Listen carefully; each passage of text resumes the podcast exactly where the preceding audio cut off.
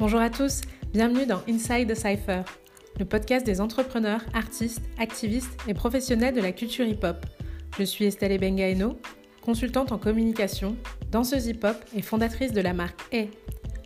Une source d'inspiration, d'énergie et de dépassement de soi intarissable, la culture hip-hop est aujourd'hui la culture la plus consommée au monde. Et dans ce podcast, vous découvrirez ceux et celles qui la font vivre. Chaque semaine, je pars à la rencontre de personnes passionnées aux parcours inspirants Ensemble, nous parlons de leur histoire, leurs valeurs et nous décryptons les insights de cette culture omniprésente mais encore incomprise. Bonne écoute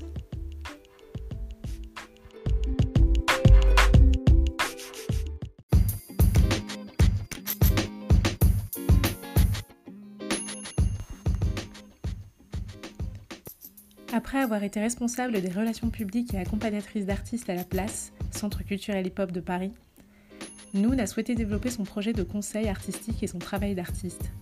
Dès 2012, elle a fondé le collectif d'artistes plasticiennes Rhizome, qui a organisé une exposition éponyme en Île-de-France. Au gré des rencontres et des voyages, l'urbain l'inspire. Les influences hip-hop transpirent dans son travail. Pour se familiariser au grand format, elle fait deux voyages en Californie pour travailler avec des fresquistes comme John Pug, Haile Ferreira s'inscrivant dans la tradition de la fresque latino et hyper réaliste. En 2015, elle customise une chaise de la nouvelle ligne TOG créée par Philippe Stark. Avec cette œuvre, Look at Me, elle commence sans le savoir son obsession pour le regard. Elle poursuit sa création autour de cette thématique de prédilection qu'elle présente au public à Paris en septembre 2019 lors de son premier solo show, Dans les yeux. Aujourd'hui, je rencontre Noon, une artiste que j'ai découvert il y a quelques années, mais nous n'avons jamais pris le temps d'échanger. Écoutez son parcours maintenant.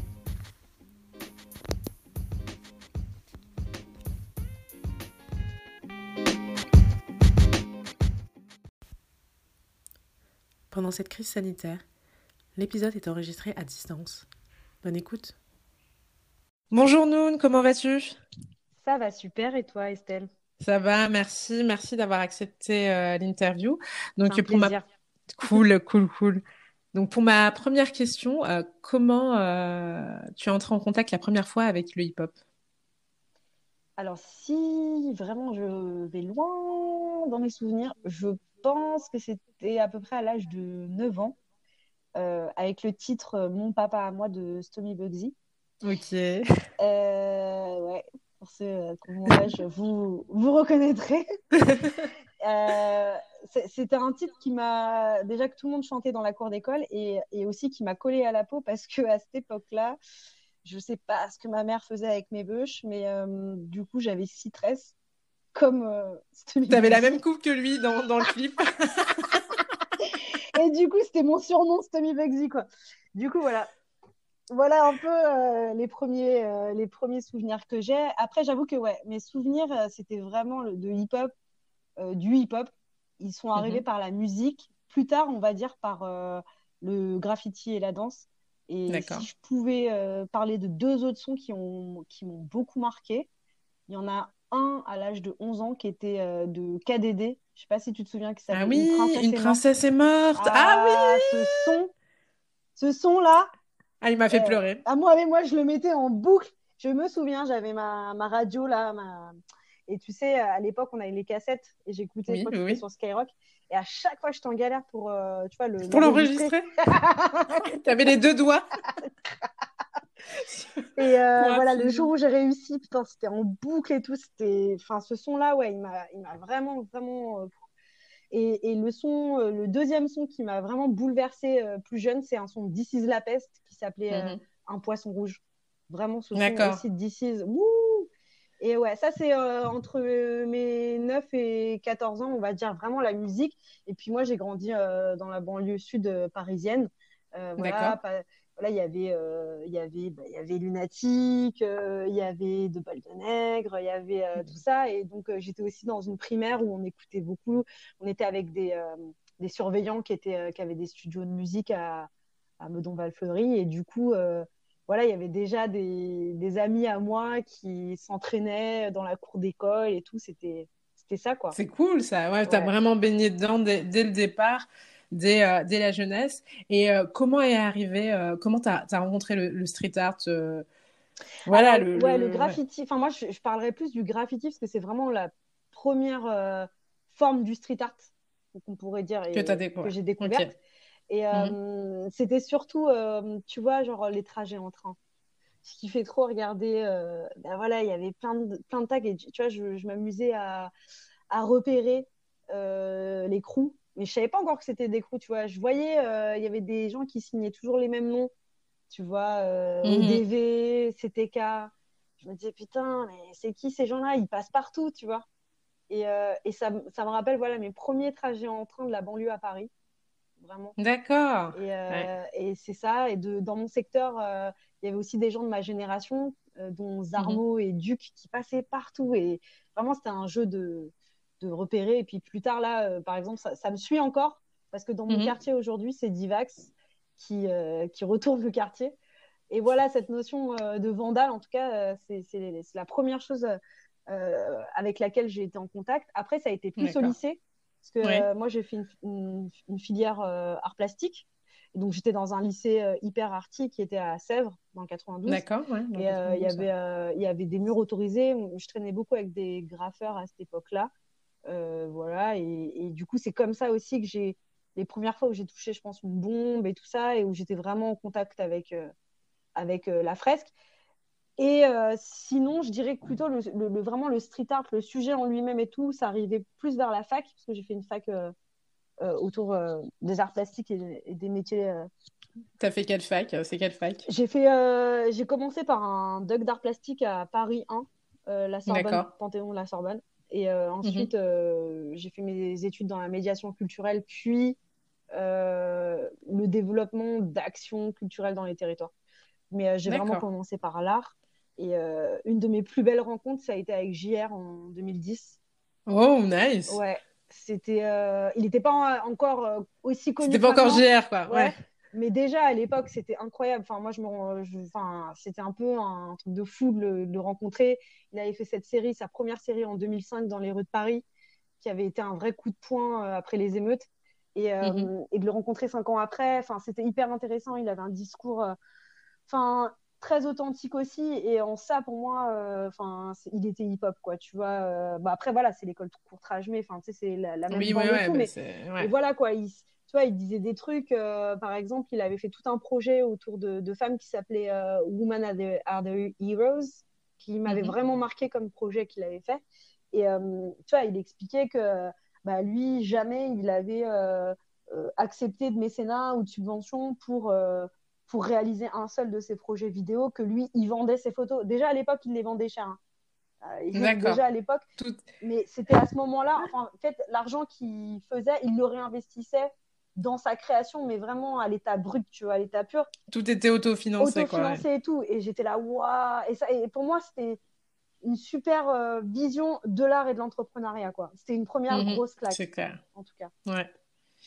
Et donc, en fait, tu as toujours gravité, en fait, très jeune dans bah, l'univers artistique, l'univers culturel. Tu as, choisi tes études dans cet univers-là, dans la médiation culturelle, etc. Et comment, en fait, euh, comment le hip-hop a gravité autour de tout ça? Euh, bah, déjà, là, on a parlé du graffiti, on a parlé euh, de la mhm. musique, mais euh, la danse, pour moi, ça a été aussi une, une, rencontre hyper importante.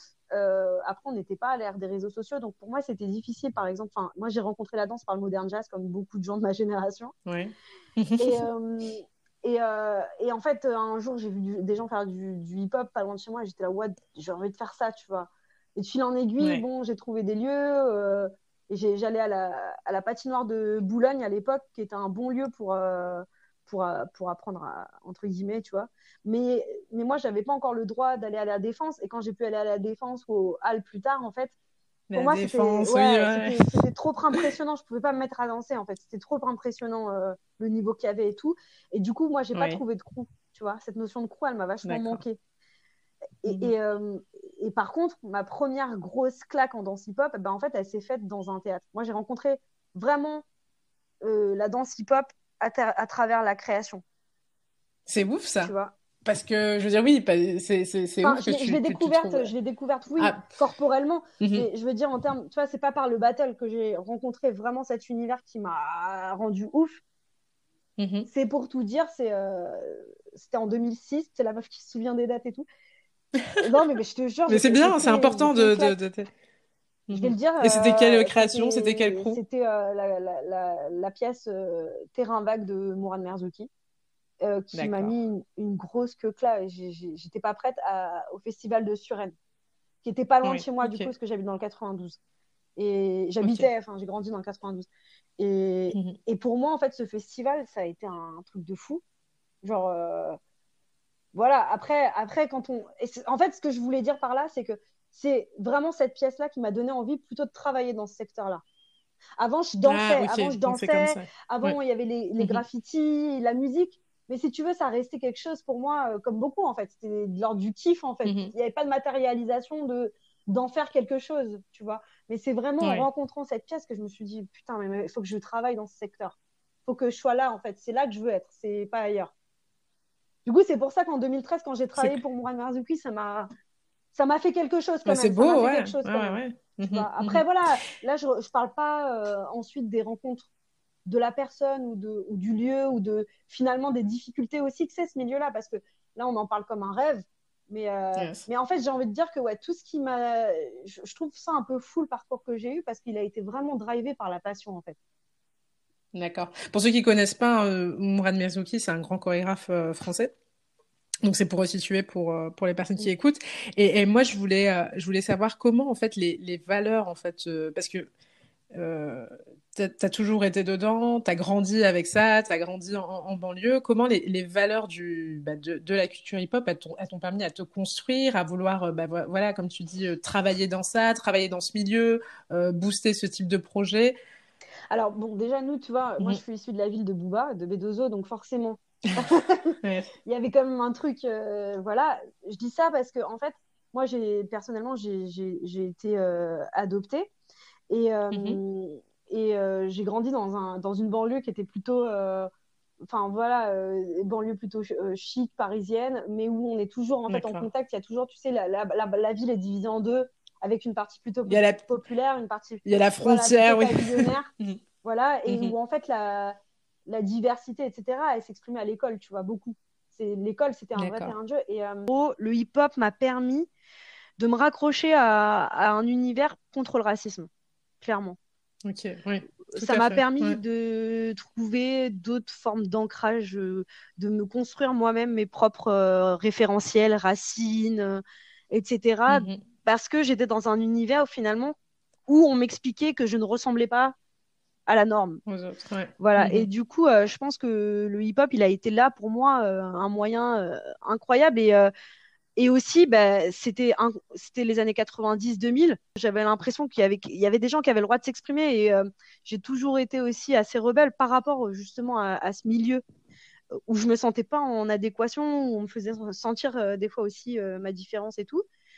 Et, et où j'avais pas forcément les moyens, tu vois, les, la ressource, on m'a pas forcément donné la ressource pour affronter ça. Tu vois ce que je veux dire? Et le hip-hop, que ce soit bah, la pratique de la danse, parce que ça, ça a été un, plus un exutoire pour moi depuis que je suis toute petite. Euh, la danse a été un endroit euh, euh, avant même de rencontrer le spectacle, en tout cas en termes de pratique, c'est, enfin voilà, les bienfaits que ça fait, c'est, mhm. ça, ça, permet d'affronter plein de choses.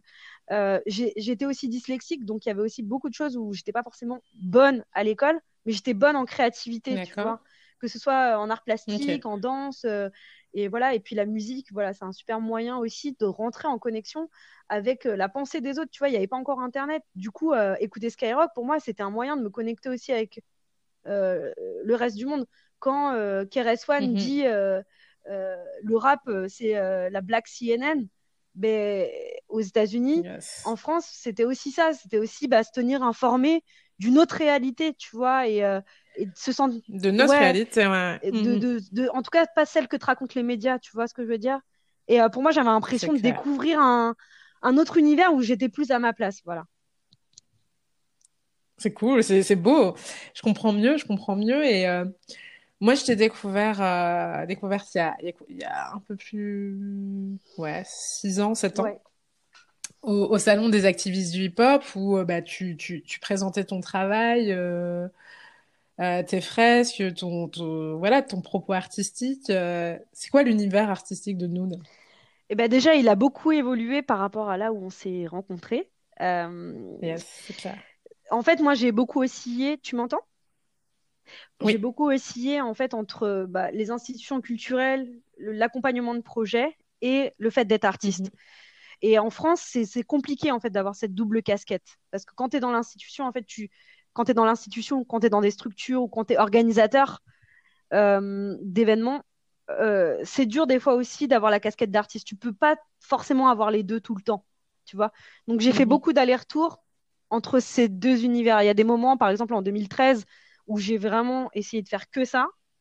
Et euh, des moments où je suis revenue, bah, par exemple, euh, mes expériences, que ce soit à la Villette, au CCN ou de Créteil ou à la, à la Place, Centre culturel hip-hop à Paris, mhm. c'était des moments euh, d'extrême rush, en fait, parce que c'est des endroits où tu, tu comptes pas tes heures, donc tu peux pas non plus avoir une pratique artistique à côté développée, tu vois. Donc c'était un, espèce de cheminement de va-et-vient, mais qui était très très riche. Qui, les, les deux aspects ont, à la fois enrichi ma pratique artistique, mais ont aussi mhm. enrichi ma manière d'accompagner les artistes ou euh, de concevoir des projets, euh, des, des, projets euh, artistiques ou pédagogiques, tu vois. Et, et, donc l'un et l'autre a toujours été hyper intéressante. Et, et en fait, pour tout dire, moi, tout part de 2012 où j'ai cofondé un, un collectif d'artistes qui s'appelait Rhizome avec des artistes féminines plasticiennes. Et euh, parce que en fait, on, on s'était toutes rencontrées à la fac euh, et qu'on nous avait pas trop expliqué comment ça fonctionnait le milieu de l'art, tu vois. Et que du coup, on était hyper isolés et que tu vois, on savait pas trop comment comment faire. Et moi, je revenais des États-Unis parce que je suis partie en 2008, 2009 et 2011 aux États-Unis à San Francisco. Et euh, mhm. en 2008 et 2011, j'ai travaillé pour euh, des artistes, euh, des artistes fresquistes américains. Qui m'ont vraiment montré une vision plus business. Parce qu'en fait, en, France, à l'époque où j'ai fait mes études, en tout cas, c'était très tabou d'aborder comment l'artiste. Ouais. Ah oui, peut se faire de l'argent. les questions de voilà de de, de, la vie. De, de c'est ça. comment vivre de son art. Euh, je trouve c'est, on dirait que l'art ne peut pas être entre guillemets euh, lucratif ou tu peux pas, euh, comme si l'argent et l'art n'allaient pas ensemble. Pourtant. Exactement, mais c'est exactement ça. Et, et même, tu vois, j'avais du mal à, à, à, me dire artiste. tu vois, je me suis inscrite à la Maison des artistes en, en 2013, alors que j'avais, j'ai une pratique depuis quoi, 2008. Et, et, voilà, en fait, c'était, c'était compliqué euh, de comprendre réellement comment, en fait, tu peux être artiste et, euh, et euh, bah, avoir, en fait, envie d'être rémunéré pour ta fonction d'artiste. Donc, j'ai décidé, en, au retour de mes voyages, de dire, bah, attends, on va constituer un collectif, ça va être important pour nous parce qu'on sera plus fort ensemble. Donc on a commencé comme ça une exposition éponyme de notre, de notre collectif qui s'appelait Rhizome autour de la, des questions identitaires. Parce que chacune d'entre nous, on était, euh, on était euh, bah, traversé par bah, les questions vraiment liées à notre identité. En plus de ça, on avait, euh, voilà, c'était le début de ce qu'on appelle les cultural studies. voilà, donc l'étude des minorités, enfin, des minorités visibles, l'étude de la mhm. société par les minorités visibles et invisibles. Donc mhm. ça, donne aussi un autre prisme de lecture de, ton, de, notre, de notre environnement, de la société, etc. Et donc voilà, on s'interrogeait beaucoup sur nos, identités. Euh, et, et, moi, ça a été toujours quelque chose de très fort pour moi, la question identitaire. Et l'art m'a toujours permis, en fait, de, de, pouvoir m'attacher aussi à, des problématiques que je traversais en tant que femme, en tant que femme racisée, en tant que femme racisée adoptée. Mm-hmm. Voilà, donc euh, l'art, ça a été un formidable moyen pour moi de, bah, m'émanciper, mais aussi de, voilà, de, de penser peut-être des blessures aussi. Et donc, c'est pour ça qu'ensuite, j'ai voulu travailler plus dans le milieu euh, de l'organisation d'événements, d'institutions culturelles ou de lieux culturels, et, créer vraiment ce qu'on appelait la passerelle entre art et société, art et population. Du coup, euh, j'ai fait mes études dans ce secteur-là. Mm-hmm. Et petit à petit, voilà, j'ai travaillé notamment au WIP à la Villette. J'ai travaillé aussi à Saint-Denis pour le festival hip-hop. j'ai été aussi sur d'autres. j'ai été aussi à Alfortville, par exemple, à la jeunesse sur la question culture et citoyenneté. Du coup, en fait, comment la, la culture et l'art, en fait, sont des moyens d'émancipation et comment est-ce que tu peux créer des projets euh, qui soient pertinents, tu vois? Voilà comment mhm. je suis arrivée dans, dans, le secteur, en tout cas, euh, culturel. Et culturel. Puis, je te coupe, je te coupe rapidement. Je te coupe rapidement. C'est euh, quand je, je, je, fais un peu une synthèse de, de ce que tu as dit. Il y a une, une grosse dimension identitaire dans ta relation avec la culture hip-hop. Ouais. Ouais comment se, quand je dis dimension identitaire, c'est vraiment comment se, se représenter, comment euh, se construire euh, en tant que femme, en tant que qu'artiste. Exactement. En fait, pour moi, le hip-hop, ça, ça me convenait au moment où j'ai rencontré tout ça. En fait, j'avais l'impression que ça répondait à beaucoup de choses. C'est-à-dire que c'était une culture urbaine. Moi, j'étais née dans l'urbain. Il euh, n'y a pas de question d'origine, même elles y sont quand même ouais, en tout cas, ce que je voulais juste dire, c'est que mhm. le, hip-hop est arrivé à un endroit où euh, bah, tu n'avais pas besoin euh, d'être forcément de là ou de là pour pouvoir te sentir concerné par cette culture. Ok, je vois, ouais, je comprends mieux. Et j'avais une question, comme je disais, tu, tu as quand même fait pas mal de, choses dans la gestion de projet, dans la, quand tu dis que tu as travaillé avec, avec le WIP, avec avec euh, Mourad Merzouki, avec euh, le Festival de Saint-Denis, c'est euh, c'est vraiment dans l'accompagnement, dans la gestion de projet? Quand tu dis que tu accompagnes les artistes, comment tu les accompagnes en fait? Alors, Ou tu les as accompagnés? Alors, il y avait différentes choses. Il y avait bah, la gestion, effectivement, de projets artistiques. Il y avait de la programmation. Il y avait aussi bah, comment créer des, projets, euh, on appelle ça aujourd'hui l'action culturelle, mais en gros, euh, d'émancipation entre guillemets ou au-delà de l'émancipation parce que genre je suis personne pour ça mais ouais ce que je disais en gros c'est que sur cette gestion de projet il y avait accompagner effectivement les artistes euh, vers le public mais aussi le public vers l'art vers l'artistique dans ce que dans ce que je voulais dans ce que je faisais. Comment ça se matérialiser, accompagner les artistes, bah, souvent c'était bah, euh, comme ce qu'on sait déjà, entre guillemets, hein, c'est euh, soit tu as des artistes qui viennent te démarcher et qui ont envie de euh, monter un projet artistique, que ce soit en danse, en graffiti ou en street art, ou peu importe quelle est la forme. Et de l'autre mmh côté, c'est bah, des endroits où tu es dans un, dans, un, dans une structure soit qui est de mission d'intérêt général, donc qui doit proposer à, sa population euh, des formes artistiques euh, euh, pour bah, lui permettre d'avoir soit une pratique, soit développer l'accès à la culture ou l'accès à, différentes formes d'art. voilà. Et par rapport à ça, il y a aussi le fait qu'il y a des publics qui ont eux aussi leur propre culture. Le, enfin voilà, chaque personne est porteur culturel, etc. Mmh et du coup, mmh c'était comment aussi des fois trouver des artistes qui puisse accompagner euh, bah, le développement de ton expression en fait. Parce que pour moi, ça a été hyper important dans ma vie. J'ai rencontré des gens qui m'ont vraiment poussé, qui m'ont vraiment aidé à, pouvoir m'exprimer. Et l'expression artistique, elle a été salvatrice. Tu vois, elle m'a aidé sur plein d'aspects. Du coup, j'étais un peu dans cette mission-là, mais voilà, tout le monde n'a pas forcément envie de ça, mais en tout cas, moi, c'était là où je me sentais le plus à l'aise. Et donc, accompagner les artistes, ça pouvait être aussi euh, être un regard extérieur, euh, ça pouvait être aussi leur permettre d'accéder à des financements, ça pouvait, mhm. voilà, parce que ça dépend, tu vois, dans quelle structure j'étais. Et puis après, il y avait aussi les aspects de programmation où là, tu vas chercher des artistes qui paraissent pertinents par rapport à ce qu'ils défendent. Et D'accord, ok. Voilà. Mm. Ok. Et euh, pour plus parler de ton, ton travail, euh, dernièrement, tu as, as, organisé ton exposition euh, que je n'ai pas vue encore dans les yeux. Donc là, j'ai lu un article où, qui, qui, est sur ton site, hein, qui est sur ton, sur ton Linktree. D'Inès? Où en fait, c'est de Parisienne Renaissance. Et qui explique que se rendre à cette exposition, c'est venir se découvrir dans les yeux de l'autre. Est-ce que tu peux nous parler de ton exposition dans les yeux qui a aussi, euh, dans cette exposition, tu as collaboré aussi euh, pour le vernissage avec des danseuses, avec d'autres artistes? Euh, ça s'est passé au studio à Paris. Est-ce que tu peux, tu peux nous en dire plus sur cette expo? Bah, Du coup, cette expo, elle était vraiment importante pour moi. En fait, je travaillais dessus en Soum Soum depuis environ deux ans.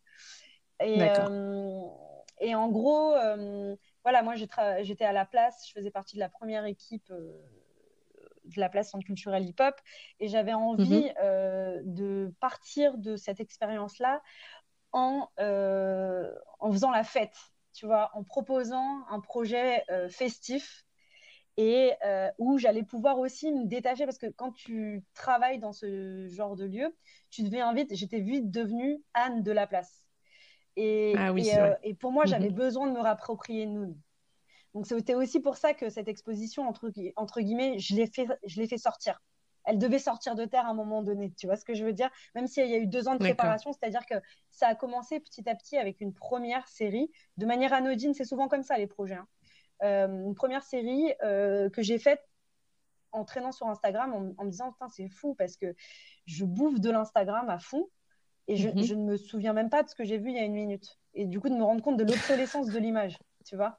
C'est clair. Et du coup, je, suis partie comme ça sur euh, l'envie de représenter bah, ces yeux-là tout de suite qui me frappent dans mon fil d'actualité et euh, dont je sais qu'il faut que j'en garde une trace parce que quand je vais le rafraîchir, il aura disparu, tu vois.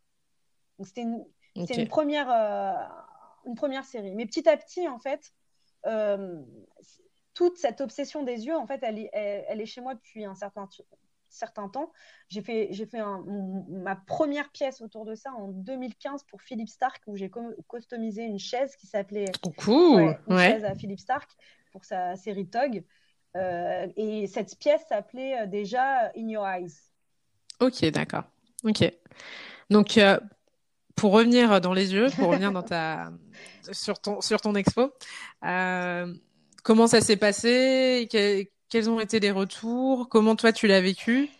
Un premier gros projet? Bah, Quoi, gros Premier, je pas un premier gros projet, mais c'était mon projet, premier projet solo en tant qu'artiste. Et, euh, et, voilà, parce qu'avant, comme je disais, j'étais, euh, j'avais, j'avais un collectif. Ensuite, euh, on, a, on, a, monté une, autre asso avec, avec ce même plat. Mais là, j'avais, j'avais envie vraiment de me développer en, en solo.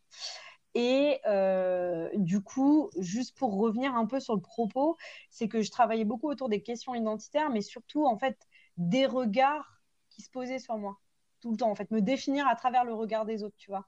C'était quelque chose. Euh, et, mhm. du coup, euh, j'ai eu du mal, tu vois, à me construire aussi, à savoir où je voulais aller, etc. Et en fait, cette exposition-là, elle a été un peu un travail de fond aussi sur moi pour, comme je dis, poser mes regards, mes yeux dans les vôtres, en fait.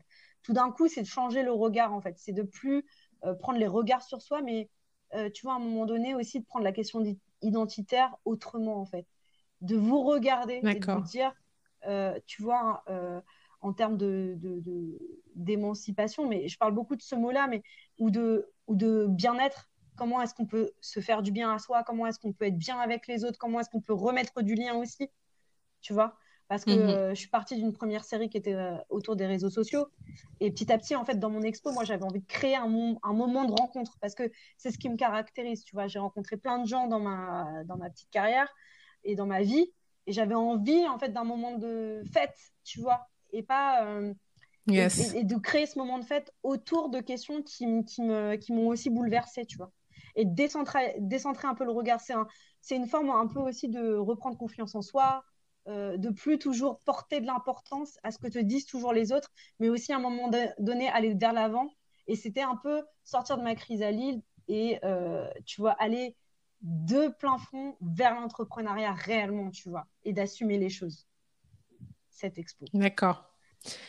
Ok, ok, oui, bah, bah oui, ce que j'ai lu dans, dans aussi l'article euh, d'Ina Geoffroy, euh, que c'est euh, ouais, super bel article où que l'expo, que tes œuvres, c'est un exemple d'empowerment et de self-care. Euh, où vraiment, bah aussi, on apprend à se regarder soi-même, en fait. C'est, on apprend à, à s'affirmer, à, à s'accepter, mm. en fait, et à se regarder tout simplement. Et de, et quoi, je pense, hein, parce que je l'ai pas vu, donc je ne peux pas dire. Mais euh, c'est hyper intéressant d'aborder ces sujets-là, quoi, ce sujet-là qui est qui est important en fait de la, la confiance soi, le, le, fait de se voilà, de se prendre soin de soi, de s'affirmer, de se regarder vraiment de et euh, et à travers le hip-hop, comment tu as, fait le lien en fait bah, euh... Est-ce que tu as fait un lien Est-ce que après le hip-hop, il est intrinsèque à, à mon art en fait, parce que même si je fais pas de graffiti, mhm. en fait, dans ma façon de, de, concevoir euh, les choses, je suis de toute façon hip-hop. Et, euh, et d'ailleurs, ça m'a fait vraiment plaisir parce que le jour de l'exposition, en fait, il y avait mes, mais tous les artistes de notre, de, de notre culture, à savoir euh, bah, des DJ, des producteurs, des danseurs, des chorégraphes, mais aussi des graffeurs, des street artistes, des euh, administrateurs, parce qu'il ne faut pas les oublier, des régisseurs. Ah, euh, tu vois, il y, y, avait un mm. brassage, des financeurs, des mécènes. Il y avait un brassage tellement fou, tu vois, et de, et, de voir aussi qu'il y avait des gens du MC93, des gens de, de gros crews français de graffiti qui étaient là et qui m'ont dit franchement, Anne, voilà, mhm. des, des Berthéwan, des Hakin, des Brock. Euh, et j'en passe, je ne vous citerai pas trop. Qui ça? Tu peux me dire le nom, le dernier nom? Je, je, Ce que je ne connais pas. C'est des, des, graffeurs que j'admire énormément. Et euh, je ne les ai pas tous cités mhm. d'ailleurs. Euh, voilà, je, je m'excuse si je ne vous ai pas tous cités. Mais voilà, il y en a plein vraiment qui sont chers à mon cœur. Et de les voir là et, mhm. de, de, voir, enfin, tu vois, que franchement, ils, valident le truc et qu'ils disent Ah ouais, franchement, le taf, il est là tu vois, et c'est grâce à eux aussi, hein, je dois le dire, que j'ai sorti ça. Parce que je les ai rencontrés pour la plupart à la place. Et quand ils ont vu mon travail, ils font Mais attends, il faut que tu montres ça, Anne. Tu vas pas garder ça toute seule dans ton coin, tu vois. Et euh, c'est vraiment leurs phrases qui m'ont boosté. Après, pour pouvoir sortir un projet comme celui-ci de terre, il n'y a pas que tes compétences artistiques.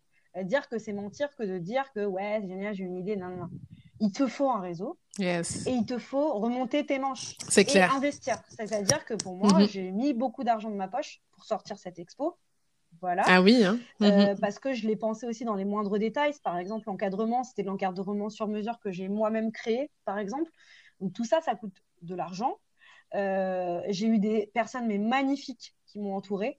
je mhm. cite par exemple Mims, Anthony Vallon, euh, Jean-Denis Ball, la bijouterie. Enfin, voilà, tous ces gens-là qui m'ont suivi et à la communication et euh, à la technique, à la régie, euh, qui ont géré aussi. Bah, du coup, moi, j'avais des artistes qui étaient là et qui ont géré, par exemple, tout ce qui était euh, bah, les arrivées des artistes, les repas des artistes, tout ça, on n'en parle pas, mais c'est hyper important d'avoir des gens, euh, voilà, parce que des fois tu fais ça tout seul.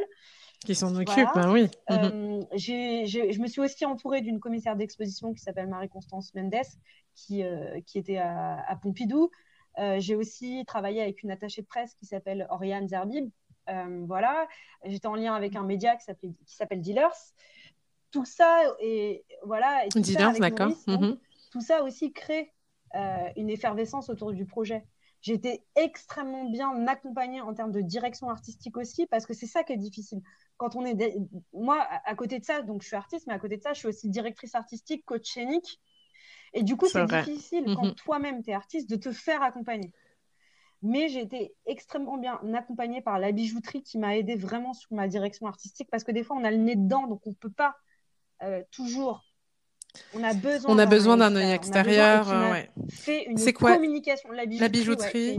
un studio euh, de communication, mais qui m'a fait une com de ouf. Et, euh, c'est au-delà de la communication en fait. C'est vraiment qu'avec euh, la bijouterie, on a travaillé vraiment la direction artistique, les vidéos, voilà, les teasers, quel type de série j'allais présenter. Voilà. Et après, bah, il y a eu le montage de l'expo qui a été euh, hyper chaude. C'est trois jours de montage, euh, voilà, avec euh, des, amis formidables qui sont venus m'aider, des bimilliers d'ailleurs que je salue au passage, des, des Andrea, mhm. des voilà, des Barbara, des voilà, des gens qui sont venus, et je suis désolée si j'en oublie, mais qui m'ont prêté main forte, et vraiment, c'était charmé. Et pour le vernissage, et pour toute la durée de l'exposition, c'était important pour moi en fait que ce soit événementialisé parce que je viens des arts vivants en fait. Je viens du milieu des relations publiques, je viens de la rencontre entre art et public aussi, je viens du milieu de l'événementiel. Donc c'est important pour moi que ça vive et que ce soit pas uniquement des œuvres accrochées au mur. Et euh, c'est aussi pour ça que du coup j'ai customisé des pièces qui ont été portées par des danseuses qui m'ont fait l'honneur d'être présente lors du vernissage pour danser avec ces pièces-là et les mettre en avant. avec donc il y avait mm-hmm. Laura Nala, il y avait Jade, il y avait Ashley, il y avait Nadea, il y avait Juliette, et puis en, à la, au platine, il y avait DJ Ticia, il y avait DJ Wakanda. Euh, voilà, c'est des gens qui ont permis aussi que ce projet-là, il ait cette ampleur-là et qu'il y ait 500 personnes au vernissage et que ce soit un, super event. Et euh, à côté de ça, tu vois, moi, je voulais le faire vivre, donc j'ai aussi proposé un workshop. J'ai fait aussi un live painting pour clôturer euh, l'expo. Et j'ai aussi organisé un talk avec des professionnels du, milieu de l'art urbain pour parler aussi, mais c'est mhm. quoi les problématiques pour les artistes, mais aussi pour toutes les entreprises, que ce soit background qui, eux, travaillent euh, en termes d'agence événementielle graffiti, mais qui, fait, qui organise aussi des, des, visites guidées autour du graffiti, ou que ce soit, par exemple, euh, un représentant de chez qui fait voilà, de, du marchand, un marchand d'art, ou Bebar qui était un, qui est un graffeur, mm-hmm. enfin un, artiste urbain qui, lui, est coté en galerie et tout. Voilà, en fait, c'est quoi, c'est quoi le, mm-hmm. tout ça, quoi. Ok. Non, c'était, ça avait l'air hyper intéressant. J'avais vu le trailer, j'avais vu les, photos et tout, et, vraiment euh, félicitations parce que ça avait l'air vraiment d'être euh, du beau travail, quoi. C'est du beau travail. J'aime beaucoup ce que tu fais et, l'expo avait l'air vraiment top. Moi, j'ai une petite question par rapport euh, à l'art urbain. quelle est la place de l'art urbain aujourd'hui vraiment dans dans l'art l'art en général Quelle est sa place? Est-ce que parce que le, le, le, street art, le graffiti maintenant a sa place en musée. Il y a de plus en plus de, de marchands d'art qui achètent, euh, voilà, qui s'intéressent de plus en plus aux, aux, artistes euh, urbains. Moi, je veux juste savoir quelle est la place aujourd'hui de, de l'art urbain dans dans, ces, dans voilà dans cet bah, univers artistique. En tout cas, merci de de souligner le fait que enfin, cette expo t'a donné envie. Moi, vraiment, j'ai envie de la faire vivre et donc j'espère réellement qu'elle va pouvoir euh, s'installer ailleurs parce que voilà, c'est pas voilà, c'est pas qu'une expo, c'est aussi un moment de partage et tout. Donc euh, voilà, j'ai grave envie de la refaire. Et par rapport à la situation mm-hmm. de l'art urbain actuellement, en fait, c'est comme toutes les formes dérivées du hip-hop. Aujourd'hui, c'est ce qui fait le plus vendre en termes de culture. C'est en termes de produits et d'industrie je, sais qu'on part rarement comme ça et que c'est un peu tabou. C'est quand même les formes. Déjà, c'est en termes d'art du 21e siècle, c'est le plus productif. C'est le, le je veux dire, c'est la nouvelle mhm. esthétique. Voilà. Et ça inonde absolument tout, que ce soit euh, du marketing euh, de marque euh, aux vidéos qu'on regarde, aux, aux, affaires qu'on achète. Enfin voilà, il est, partout en fait. C'est mm. sur nos murs, c'est sur, euh, c'est devenu en fait quelque part une deuxième peau sans qu'on s'en rende compte. Donc la puissance mm-hmm. euh, artistique, elle est, elle est forte quoi. Et je dirais que c'est le, plus grand courant artistique de notre siècle. Du coup, euh, par rapport à ça, c'est comment est-ce qu'on s'y inscrit, comment est-ce qu'on le fait vivre et comment est-ce que bah, chacun peut y trouver sa place, que ce soit en galerie, que ce soit dans la rue, que ce soit euh, en collab, que ce soit. Euh, et, euh, voilà, et j'en passe.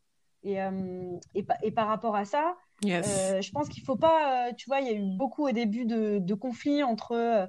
mais le graffiti ou le street art, l'art urbain, c'est dans la rue, et tu vois. Mais déjà, tu vois, moi, j'ai une problématique. Je ne sais pas trop comment on peut appeler ça autrement, mais l'art urbain, on le voit aussi en milieu rural.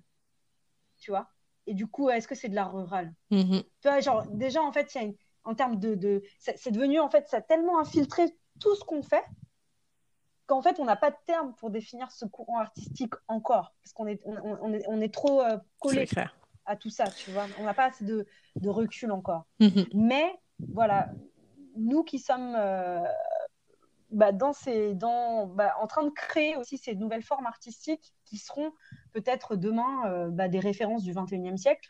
Euh, je pense qu'il faut, il faut comprendre la dimension marketing, marché, enfin, industrie pour pouvoir vivre, si on veut vivre de son art. Mais il faut aussi qu'on ne se mhm. laisse pas avoir euh, dans le sens où il faut que ça reste quand même un endroit d'amusement, il faut que ça reste un endroit subversif, il faut que ça reste un endroit d'expérimentation en fait. Et qu'il ne faut pas se laisser avoir par euh, l'uniformisation qu'il y a actuellement, notamment à travers les réseaux sociaux.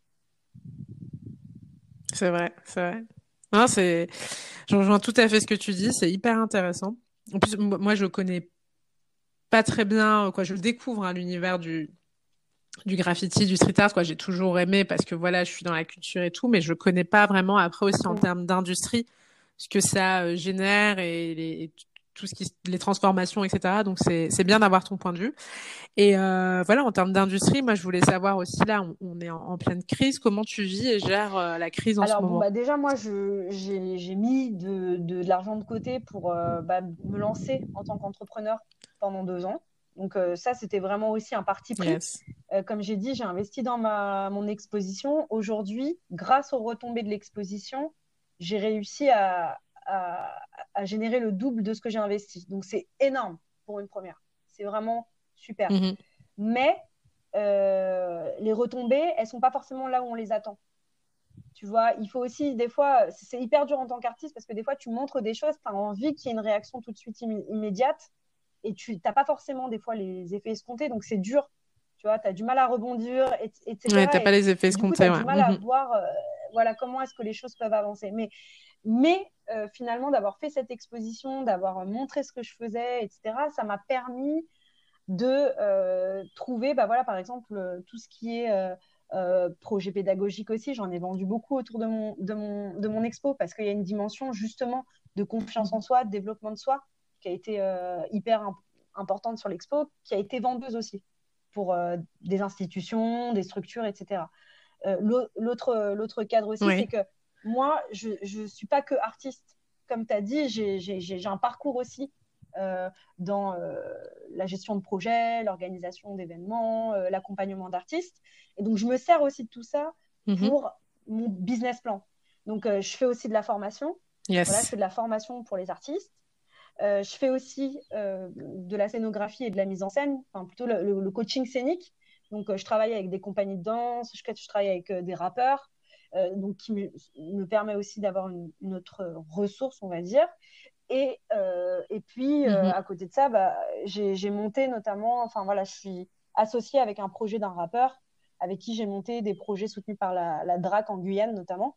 Donc voilà, je suis, je suis un peu voilà, un espèce d'électron où j'essaie de rassembler toutes mes compétences pour me dire en fait je peux pas faire qu'une seule chose. Aujourd'hui c'est impossible. Et donc parmi tout ça c'est pas possible parce que c'est pas possible euh, déjà mm. le temps de l'art c'est pas le temps de l'argent. Donc déjà si tu fais de l'art pour mm-hmm. te rapporter de l'argent tout de suite ça marche pas. Donc euh, donc euh, ah c'est clair. il faut trouver d'autres ressources qui vont te permettre de bah, passer les mois difficiles comme on est en train de vivre parce que pour les artistes c'est extrêmement difficile. Donc là je dirais que mm-hmm. c'est extrêmement difficile financièrement mais faut pas que ça nous arrête. Tu vois, moi, je sais que je suis quand même assez productive artistiquement, justement, parce que justement, j'ai un. Mm-hmm. Tu sais, on est, on est happé dans notre vie euh, parisienne où, tu as toujours quatre rendez-vous, es toujours... et donc même trouver du temps pour ta création, même quand tu t'es libéré, entre guillemets, d'un travail salarié, c'est très difficile. Et euh, je dirais que cette période qu'on vit m'apporte ça, en fait, m'apporte vraiment, j'ai pas d'autre choix que produire artistiquement tu vois. Et donc, euh, c'est très stimulant pour mhm. moi à ce niveau-là. Après, financièrement, on s'en occupera après, tu vois. Mais c'est une autre question. je dirais que bah, là, je continue, par exemple, les formations à Sergi aussi, en visio. Donc voilà, euh, je continue. Euh, faut pas que ça nous arrête. Là, je continue à envoyer des dossiers, des projets. Il y a des choses, par exemple, des projets annulés qui sont en train de se euh, reprogrammer pour la saison qui arrive. Donc ça continue aussi, en fait, le travail continue. Et donc ça me permet aussi de, bah, de, me dire qu'il va y avoir un après, en fait. Tout est temporaire, il va y avoir un après, et du coup de me préparer à cet après.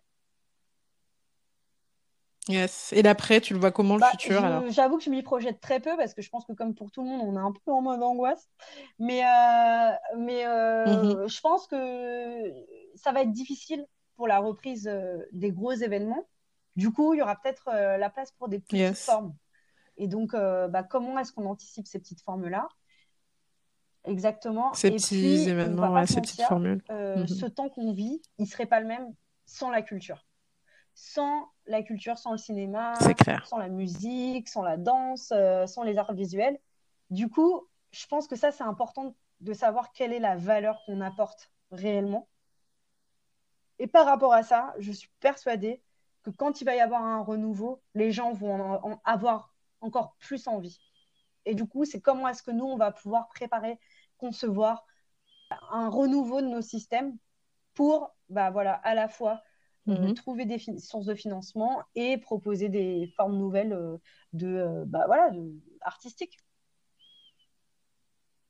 C'est clair, c'est clair. Il faut profiter de ce temps-là pour, pour travailler sur de nouvelles formules, de nouveaux, de nouveaux projets, une nouvelle façon de consommer la culture, notre culture. Donc, c'est le meilleur moment, je crois, de, de, tout mettre à plat, on va dire, et euh, Mais carrément, se et tu vois, même euh, quand euh, on a nos échanges, quand je, je, vois aussi ce que toi tu entreprends, enfin voilà, je suis, je suis aussi très admirative parce que je, je, je, vois autour de moi, mais que les gens ne lâchent pas. L'entrepreneuriat, c'est extrêmement difficile. On se sent souvent seul, mais on, a, mm-hmm. on, en parlait en off. Il y a de plus en plus d'espace où tu peux créer mm-hmm. des communautés. Et je pense que c'est extrêmement important de créer son réseau, créer du réseau, être en réseau, ne pas être dans la rétention. Parce qu'on a, on a, une tendance à être dans la rétention, euh, tu vois, à se dire ouais, mais attends, c'est mon. Alors qu'en fait, je pense que.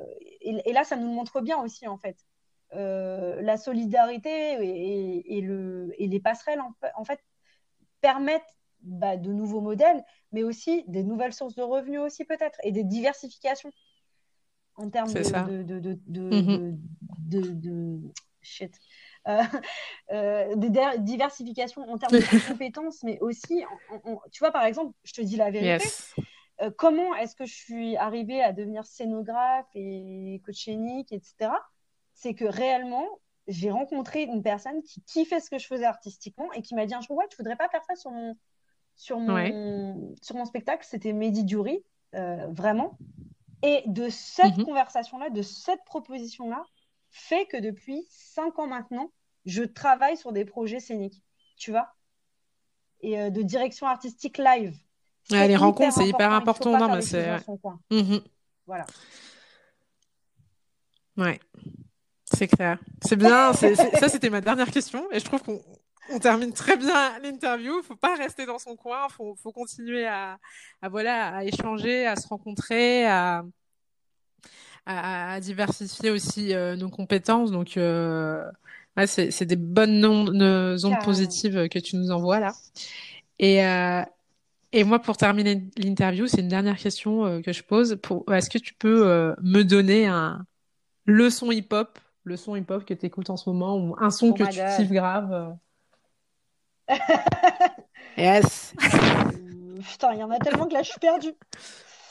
Euh, c'est pas un son hip-hop, mais j'ai un son qui arrête pas dans ma tête. C'est horrible en ce moment. C'est euh, Kondo d'Afrobeat, d'Afrobeat exactement, qui, est, euh, qui est un, on va dire, rappeur, mais Afrobeat nigérien. Enfin, pas nigérien d'ailleurs, parce qu'il est ivoirien, il me semble. Ok. Voilà. Et son dernier son là, il me reste en tête, il est sorti il y a pas longtemps là. Il s'appelle Kondo. Je vous invite vraiment à l'écouter, cette ambiance en confinement. Ouais. Ah, c'est cool, c'est nice. Bon, bah écoutez, bah, merci beaucoup, merci beaucoup Noun. Et vraiment, euh, euh, bravo pour ce que tu entreprends. Ça fait du bien et je pense qu'on a besoin aussi bah, de ces retours d'expérience euh, de différentes personnes. C'est clair, merci, c'est cool. à très vite et prends soin de toi.